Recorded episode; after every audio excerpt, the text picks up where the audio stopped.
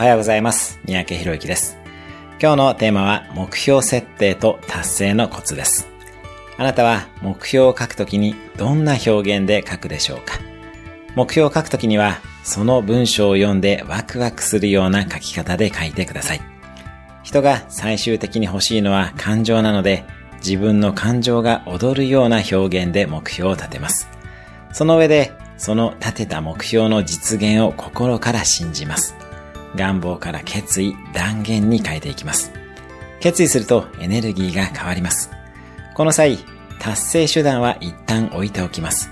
その代わり、目標の達成手段はどこかの段階でふとひらめいたり、チャンスが目の前に現れると思っておきましょう。ワクワクし、決意し、手段を待ちます。それが目標設定と達成のコツです。